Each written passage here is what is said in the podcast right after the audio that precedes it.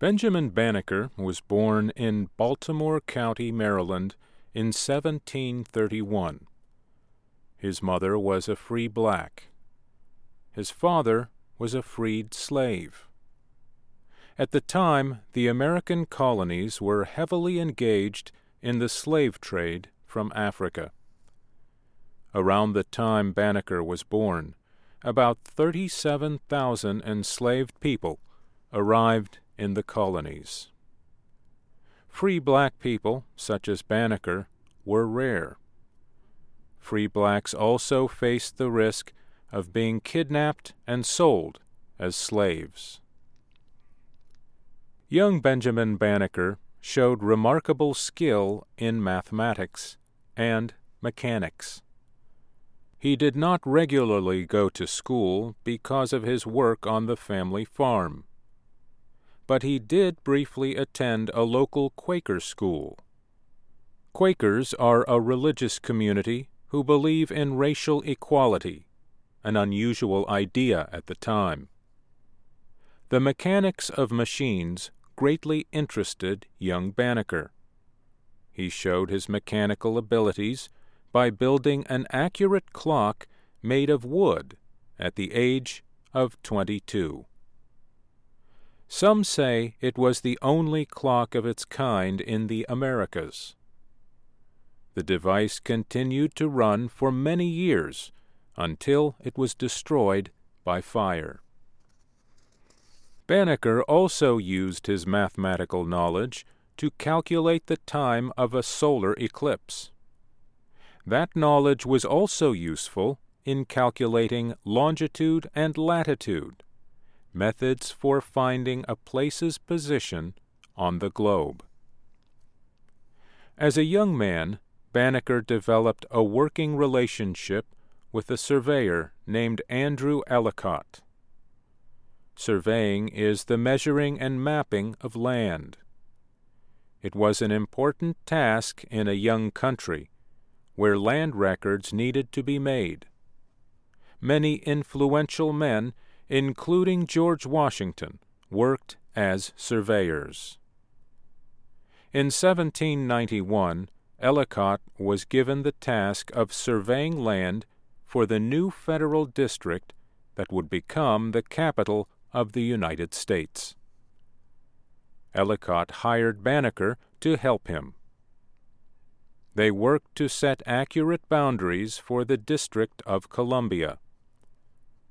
Banneker is credited with positioning the starting point at Jones Point in Alexandria, Virginia. Banneker put his abilities to use in other ways, too. He began publishing an almanac in 1792. Almanacs are books containing a wide range of information. They often include times and dates for astronomical events, like sunrise and sunset, and for high and low tides. It was the kind of information that farmers or fishermen around the Chesapeake Bay would need and use. In addition, Banneker's almanac gave times for meetings of the courts, including the Supreme Court, as well as essays and other interesting writings. The almanac was titled The Pennsylvania, Delaware, Maryland, and Virginia Almanac and Ephemeris. Creating it gave Banneker an idea. The year before the first copy was published, he sent an early version to Thomas Jefferson, who was then the Secretary of State. With the book, Banneker sent a letter. Jefferson was known throughout the country as the author of the Declaration of Independence. Banneker knew the document stated that all men are created equal it also said that all men are endowed by their Creator with certain unalienable rights, that among these are life, liberty, and the pursuit of happiness. Banneker considered it unfair that those rights should not be recognized for all people in the country. He said in his letter that Jefferson proposed to safeguard the rights of the people when he wrote his famous document. This, sir, was a time when you clearly saw into the injustice of a state of slavery, and in which you had just apprehensions of the horrors of its condition. Jefferson replied to Banneker's letter. He said, Nobody wishes more than I do to see such proofs as you exhibit that nature has given to our black brethren talents equal to those of the other colors of men. The letter and Jefferson's reply to it raise important questions about the condition of slaves and the young nation's dedication to liberty. But it also questions the thoughts and opinions of one of the most famous politicians and thinkers in America at the time.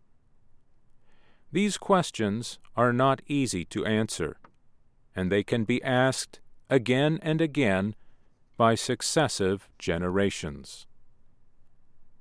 Banneker published six almanacs in 28 editions. He continued to live on his farm until his death in 1806. By that time, Thomas Jefferson was serving his second term as President of the United States. The letter to Benjamin Banneker from Thomas Jefferson can be found online at the Library of Congress website.